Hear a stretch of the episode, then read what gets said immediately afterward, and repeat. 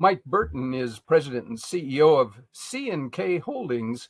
Uh, been there since uh, two thousand three, I think, is when you started the organization, Mike. Uh, his company is a major intermodal player, certainly in the Chicagoland market, but Mike has some eight hundred trucks running around the country, uh, primarily in the area of uh, intermodal. And uh, so, Mike, welcome to uh, our new uh, setup here at the Traffic Club of Chicago. We're calling this Traffic Jam. Uh, what hey, I do want to do is, uh, is welcome you. Uh, so, um, Mike, one of the things that uh, our industry is got lots of questions about uh, is uh, capacity. Um, we're all fighting for it. Uh, there are lots of areas that surround capacity, uh, whether it's drivers or dwell time, turns or turnover. Um, it could be competition, and it could be chassis that uh, are creating some issues uh, that fall into the capacity um, uh, gap. And so um, uh, what I want to do is kind of look at the forces that are impacting capacity in Chicagoland in particular. Um, and uh, uh, as our intermodal marketplace has the demands on it that um, pretty much all of the terminal areas do. Can you begin to uh, touch base on uh, those pieces of capacity that you see as Uh, both difficult and then perhaps some that we can conquer? Sure, uh, be happy to. Um, you know, I'll stay focused primarily on the Chicagoland area to give examples there, and but most markets, both um, on the ports and inland, you know, have, have a lot of the same uh, situation going on throughout the U S. So, you know, really, you know, you, if you go back to where the, all this happened is, you know, when we had COVID, you know, we had a lot of people off the, uh, you know, the labor uh, employees were off, um, you know, customers were constrained, and, um, you know, freight stopped for, you know, a month or two coming out of uh, China and, and some of the other uh, origin countries. And, and then all of a sudden things started to open back up and pick back up. But we really never got, you know, the labor back, the warehouses open to the way they should be. And, and, um, and now all this volume is coming through because we want, you know, to get it back on the shelves, and, uh, you know, inventory is very low.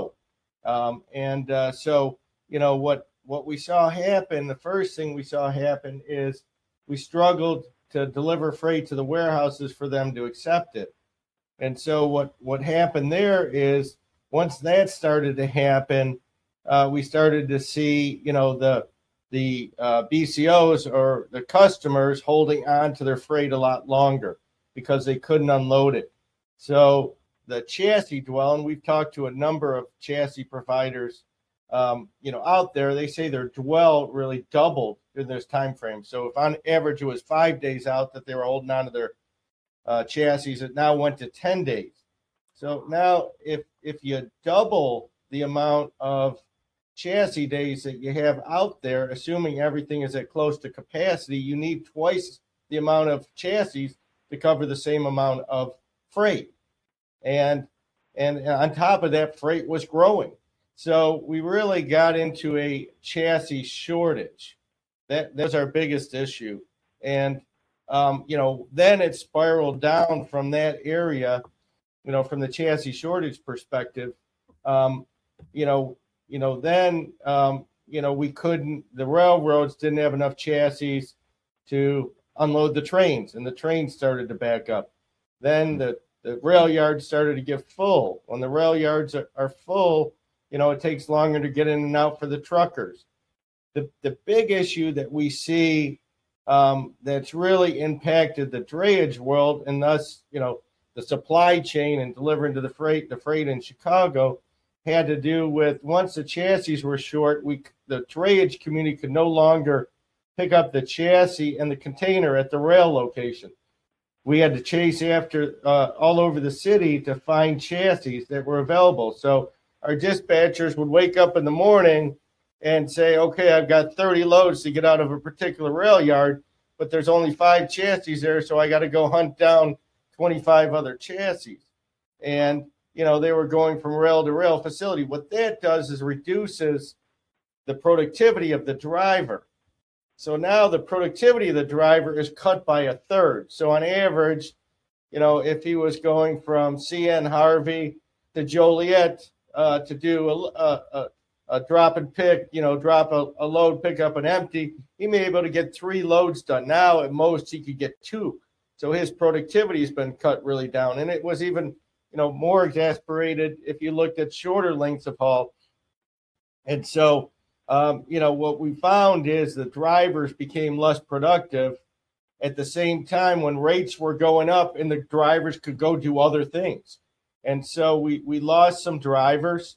And uh, we we had to address some some market conditions to get the drivers paid a little bit differently. But so it's been a, you know, it just continued a self-fulfilling cycle of, of continuous problems that we haven't been, been able to get out of, uh, even though the amount of freight slowed down coming into Chicago, at least international freight. And uh, but we still haven't been able to get caught up. So it's it's been a host of things, and it's just not one issue, but it's all of them combined together that that's caused the shortage. But what well, I, I will tell you, I don't think it's really per se a driver shortage problem. It's a driver productivity and equipment problem that's resulted in the need to have more drivers, and they're just not there. Um, there are still a lot of ships uh, in ports that are yet to be unloaded.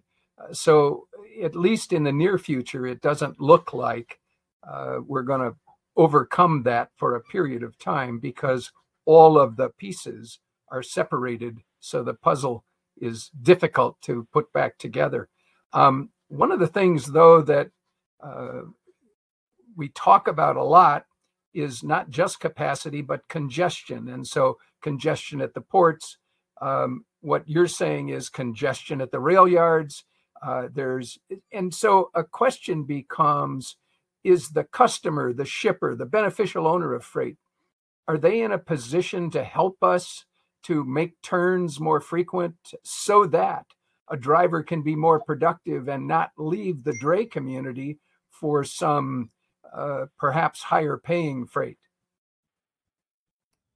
Yeah, I, I, you know, that certainly the, you know, at, at any point in the delivery cycle, if the P C O can help us, if he can help our turn times of getting in and out, if he can unload the, the box quicker, you know, so that we can reuse that chassis, um, you know, those all help reduce the supply chain. What we've seen is uh, a number of our larger customers are, are willing to get an outside lot when they're full and actually take the boxes to the ground and to free up the chassis. So those are just a couple examples of what we've seen some of the B C Os do. And and most importantly, um, you know, what we saw at first is when this, we first started to run into the, prob- the, the issues is that, you know, everyone was very frustrated, uh, you know, with the, the turn times being reduced and the, the demurrage that was now starting to build back up. And then at the other end, you got the per diem charges. And, you know, they they were really, you know, blaming, you know, the trucker, and rightfully so. They're the ones that pick it up and deliver the freight. But I think the nice, not the nice thing, but the, the, the thing that occurred, which is, has been very positive, is the B C Os really started to understand what the issues were. They started to listen to it. They would talk to a couple other drayage companies, not just maybe the one that they were working with, and they were seeing that everyone was facing the same thing. And then we said, okay, how do we how do we work on this together, and what can we do? And the number of B C Os came back and, you know, said, hey, I know you're losing your driver because we're only getting two turns instead of three, and they're paid per move. You know, what can we do to help you out, whether it be on the rate? And so, you know, we've used that to continue to retain and hopefully attract our drivers to want to do this this freight. And and so we've, we've had a really good working relationship with, with our B C Os, which has been great. Um, there are lots of things that uh, impact what we do. Uh, certainly costs, compliance, compatibility, uh, computer and technology issues.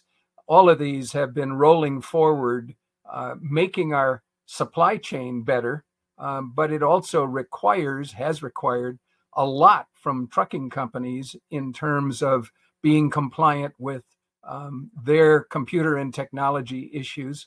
Um, all of that has added cost um, in an effort to lower costs. Um, so it's the investment on the front end that helps everything to go down on the back end.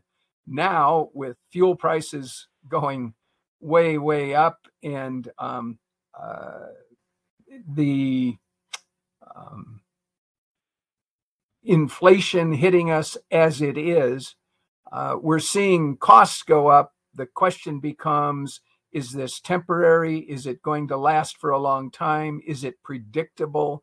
Um, do you have any uh, insight as to um, either when this may abate or if it will level off? Well, first of all, I tell you, if I ever recommended you on a stock and you do the opposite, you'll do much better off than, than if you listen to what I said. So I am not a, a very good predictor of uh, you know what's going to happen in, in our economy.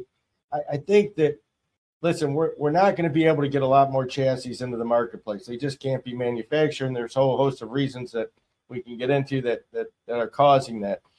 Um, the the the issue that we see, so you know, we don't see there's going to be a tremendous amount of you know new drivers coming into the marketplace.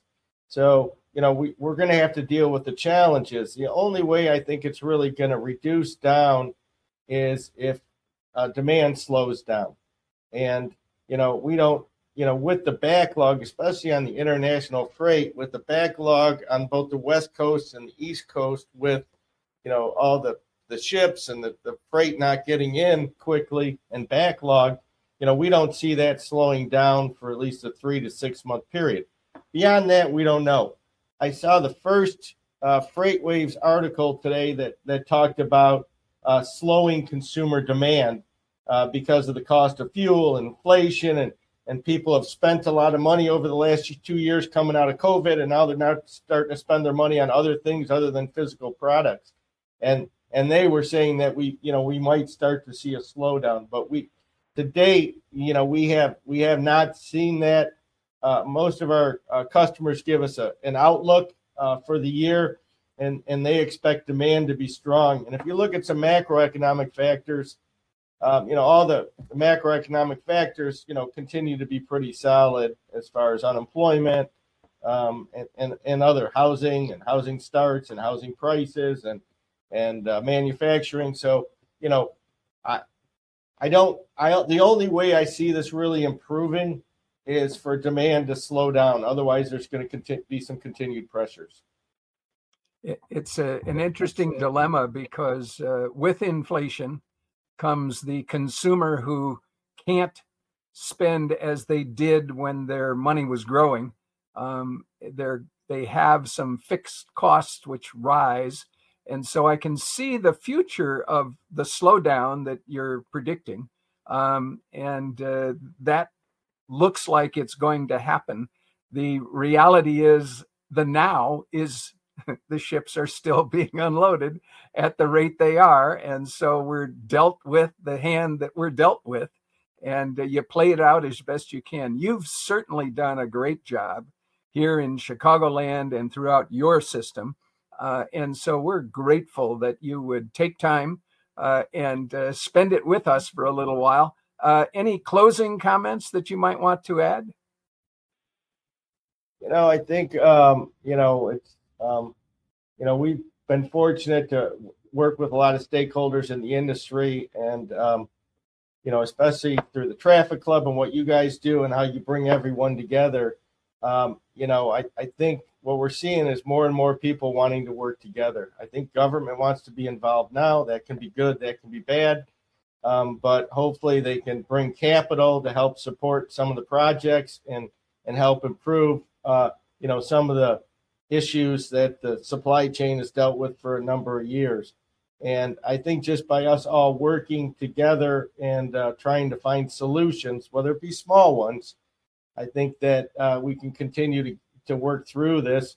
Uh, we still think it's going to be a challenge, but we we hopefully can get to the point where rates are stabilized or or coming down, or, you know, depending on how you look at it, um, you know, working out for the, you know, for for overall to make things a little more uh, manageable, let's say.